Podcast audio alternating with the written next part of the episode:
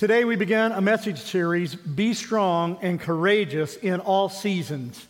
And for the next few weeks, as we consider different passages of Scripture, some stories, some passages, we will be able to look into these different uh, Scriptures and find out how God is speaking to us about being strong and being courageous, no matter the season we might be experiencing in life.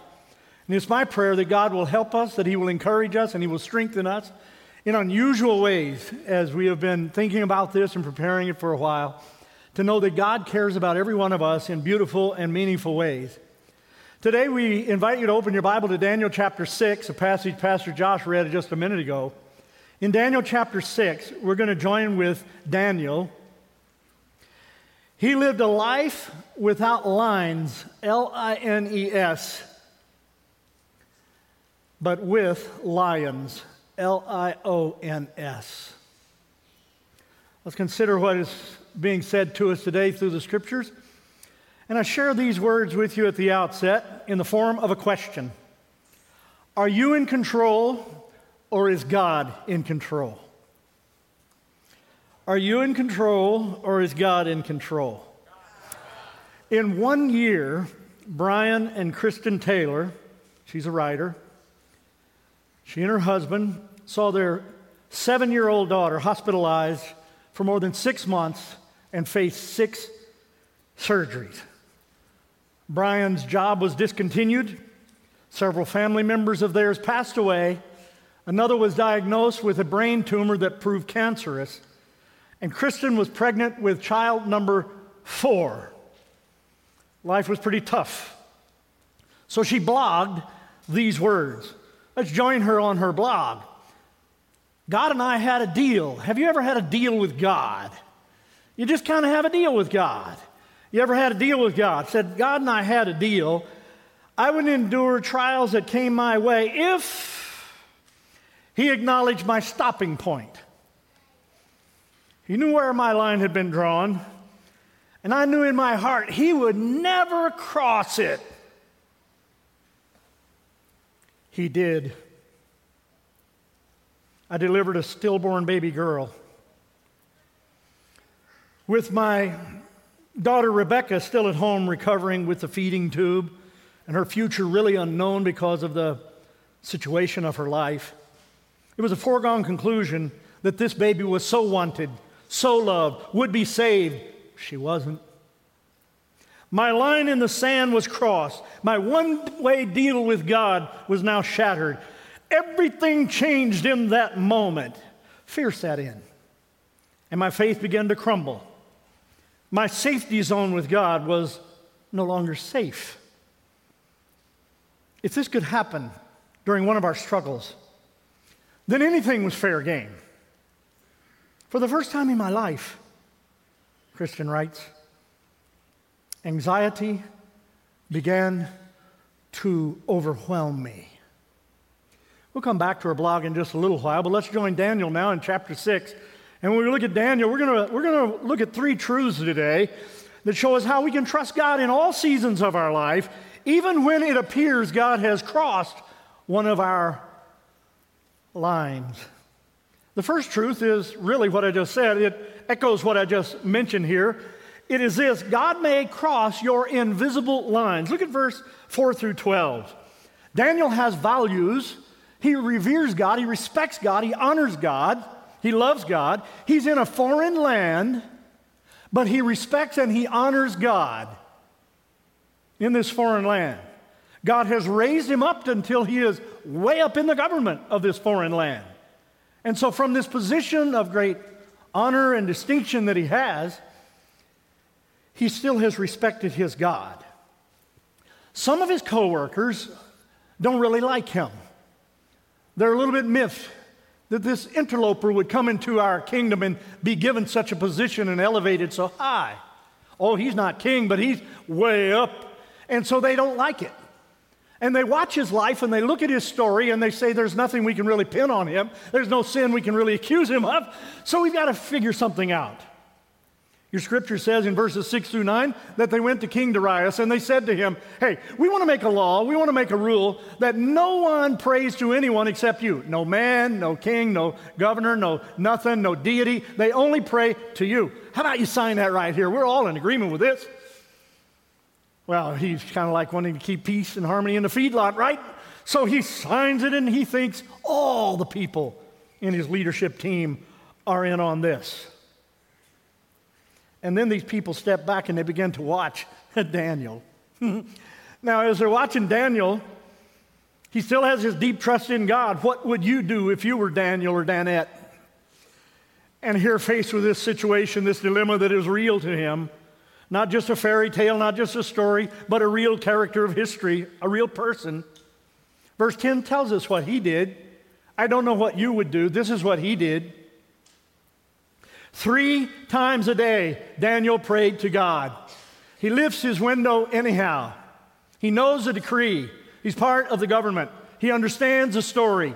He knows the condition. He knows the repercussion. He opens his window. He kneels down. He prays before God. Now, what would you pray? Here's what he prays He prays that God would be with him, that God would take care of him, and he also praises God for the blessings he has given. I mean, when we got up this morning, you're able to think, you're able to move. You're able to eat. You're able to drink something. You're able to enjoy the sunshine in this place and from wherever you're watching, hopefully a beautiful day there. That is a great blessing, and we can thank God for the blessings that we have, even in the moment, because God is with us and has provided such greatness all around us. But in verse 12, it tells us that the law has been passed and it cannot be changed. It will not be changed. Daniel's on this collision course. He's coming into a collision of values versus law. And sure enough, those guys that were his coworkers saw him and they had him arrested for his religious faith and activities. Now, we hear people in other countries getting arrested for their faith in God and the way they express that. And over the last couple of years, we've even heard of people in the United States being harassed and some arrested even in our own land for expressing some of their beliefs.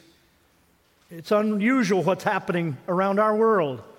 We pray for the persecuted church. We pray that God would strengthen each one of us.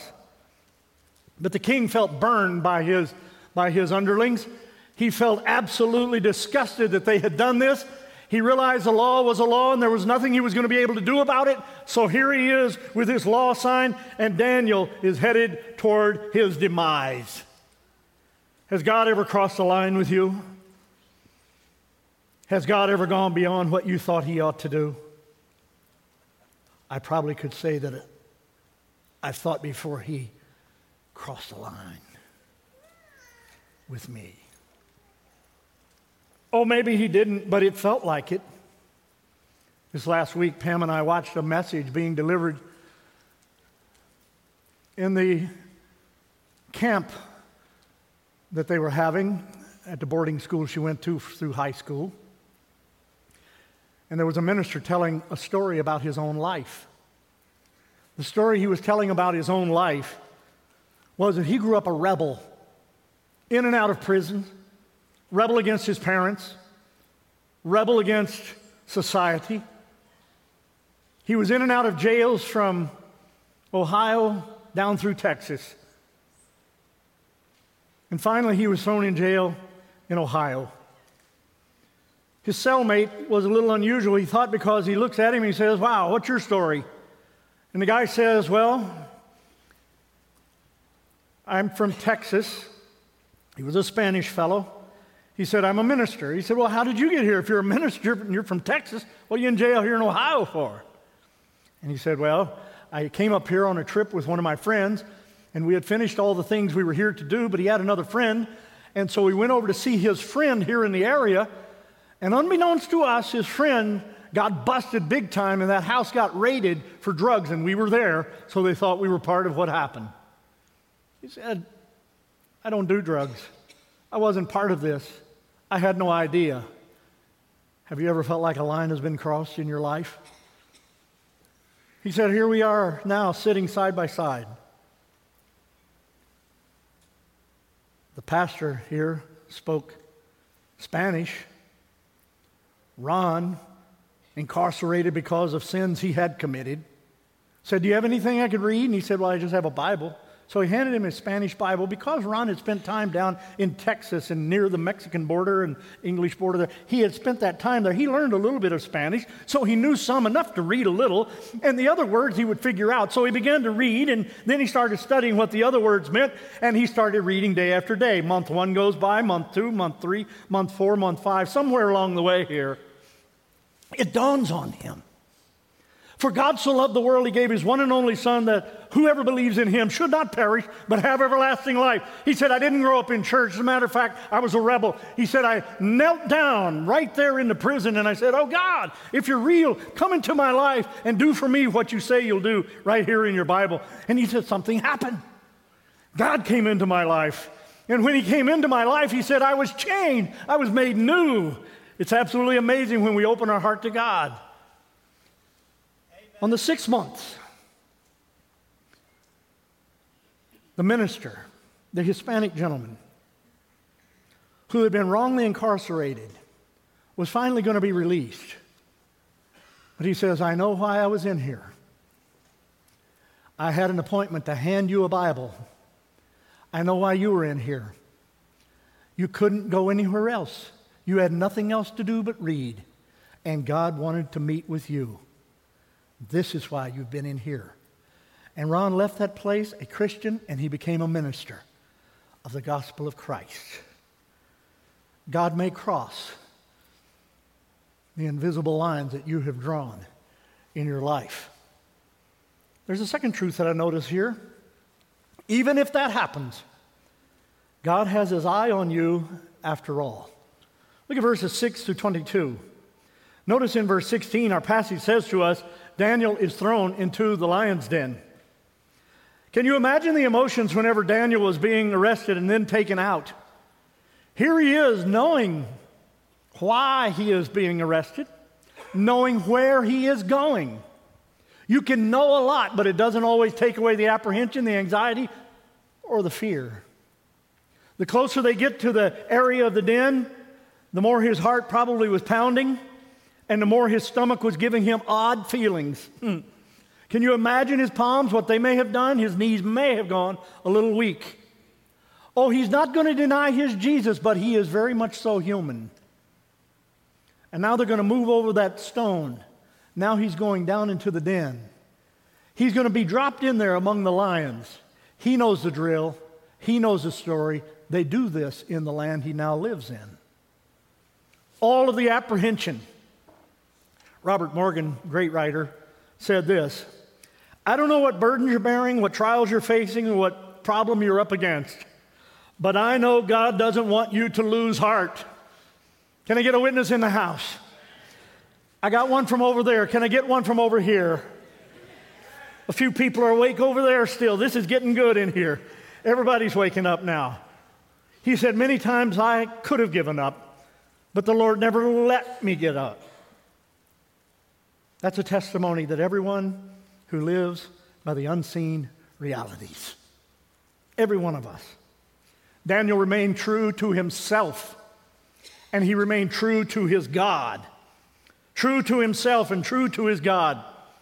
Darius knows he's going into the pit, and he says to Daniel, he says, Daniel, look at verse 16. May the God whom you serve continually rescue you and Daniel's thrown in. Oh, splat. And now he's on the bottom of the den. Stone put back into place. I've said this to you before, but I want to share it with you again. Max Lucado, great writer, said this. He says, You'll get through this. You'll get through this. Nudge your neighbor and tell him you're going to get through this. Would you do that? Nudge him hard. Hit him hard in the elbow there. Hit him hard in the ribs. You'll get through this. It won't be painless. It won't be quick.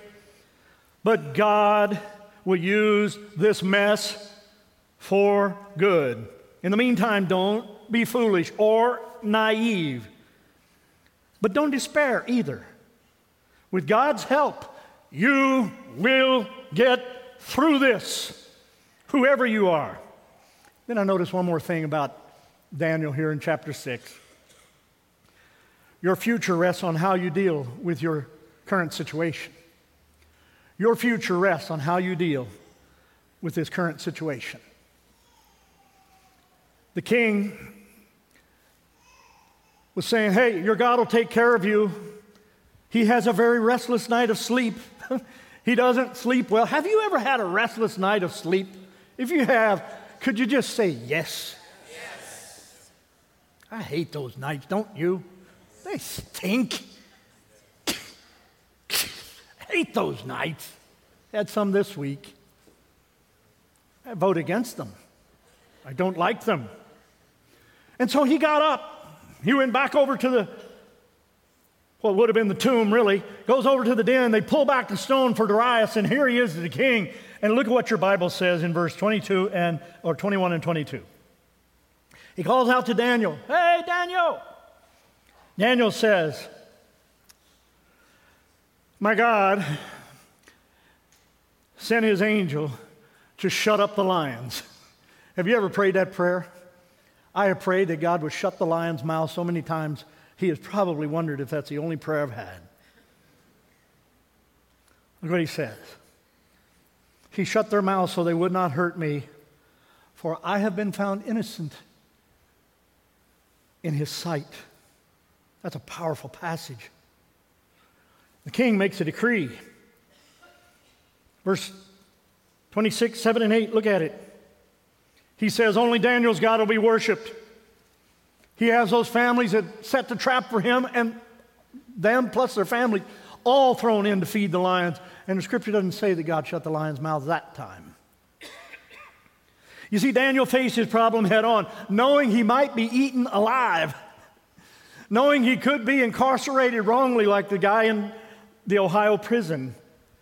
He was dropped into the den. He went through all the fear and all of the feelings of all of that that goes with it.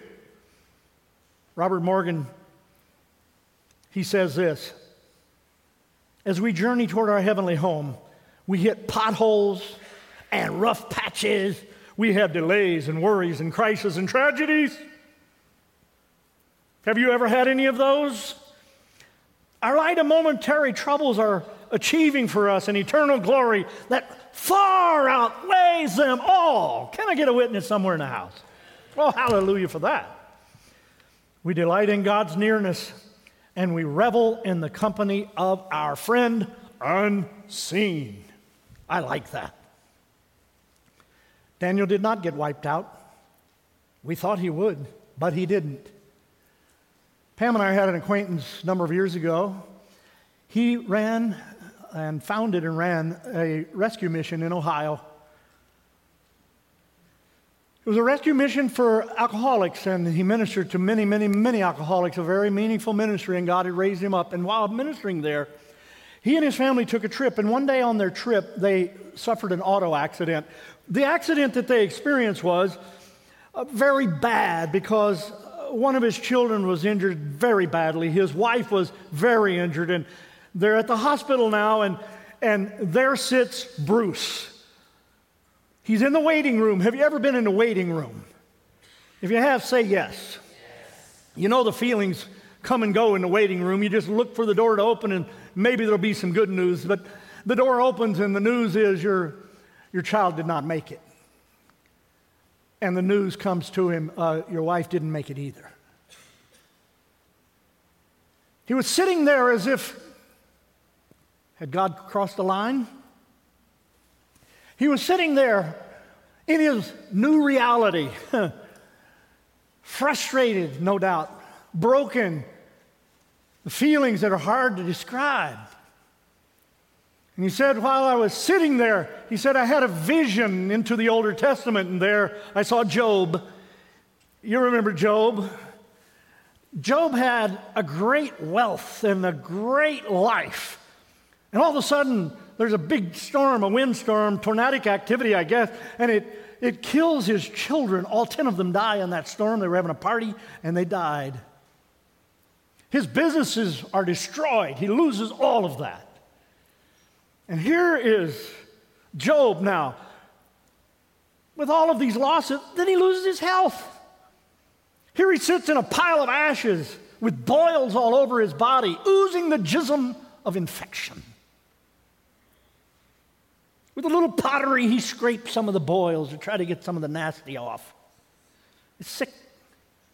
Bruce said, I saw that vision. And he said, Then I saw Job lift his hands and he started praising God. And he said, I knew I could make it. I knew I could make it. You and I face all kinds of challenges in our life.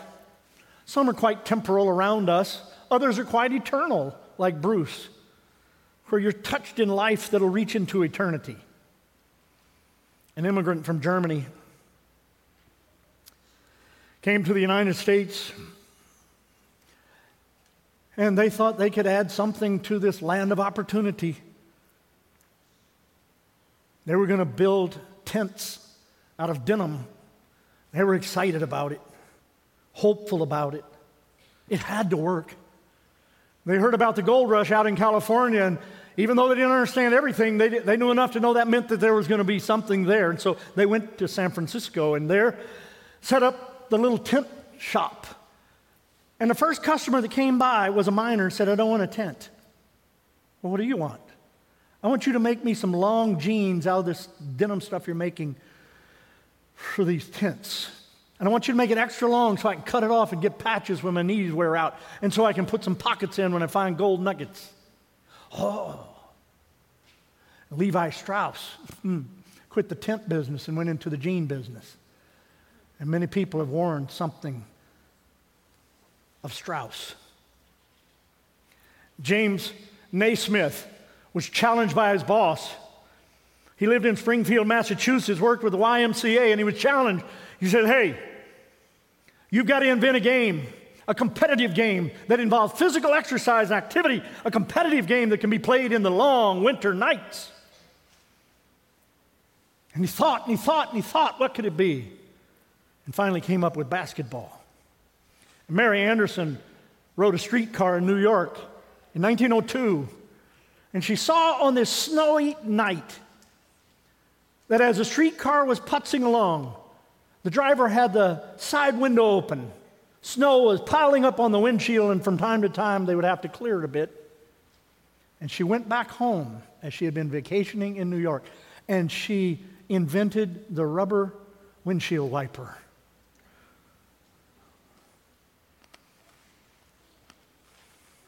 Willis was standing on a platform of a train station in Pittsburgh. Anybody know it gets hot in Pennsylvania? I got a witness out of that, didn't even ask for one. It gets hot in Pennsylvania. And he was standing there watching the fog and the heat of this day. And Willis Carrier invented the first modern air conditioning system. You see, in Galatians chapter 6, it says, You reap what you sow. You reap what you sow.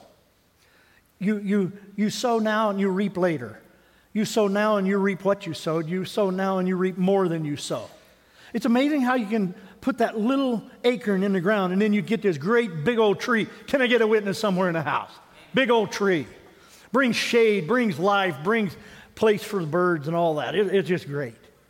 Daniel sowed into life. He sowed into hope. He sowed into possibility. He sowed into his faith. He sowed into God's work in his life. And look at what happened in verse 28. It may not be your story, but it was his.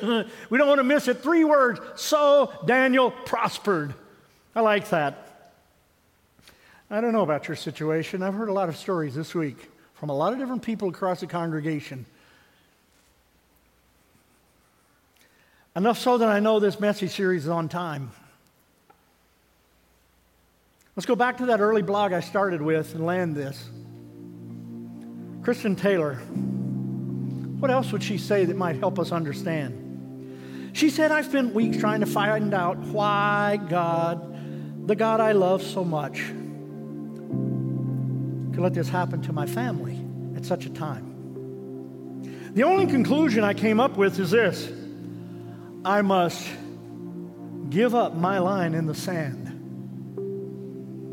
I have to offer my entire life, every little minute portion of my life, to God's control, regardless of the outcome. My family is in God's hands.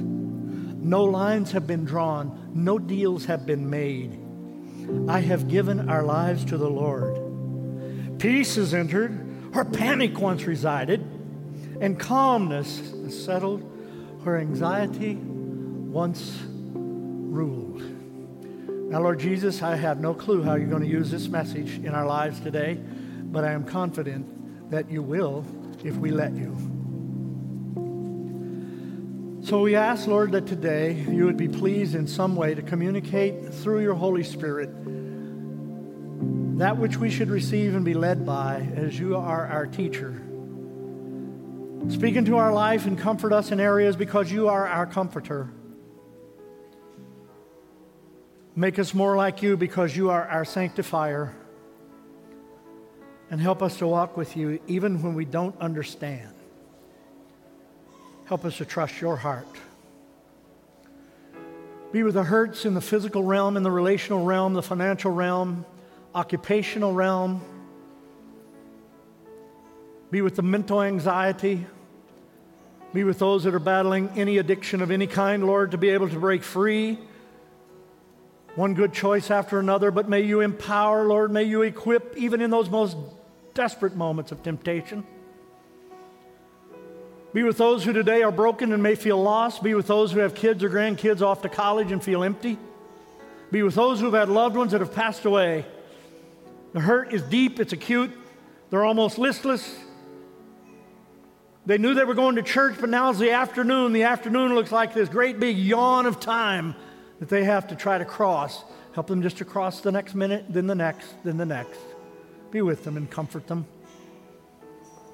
Be with those rebounding in the hospital and be with any in prison today who maybe are hearing us. Be with those who might be watching this now or those who might watch this later down the road, Lord. Let there be a word to our heart,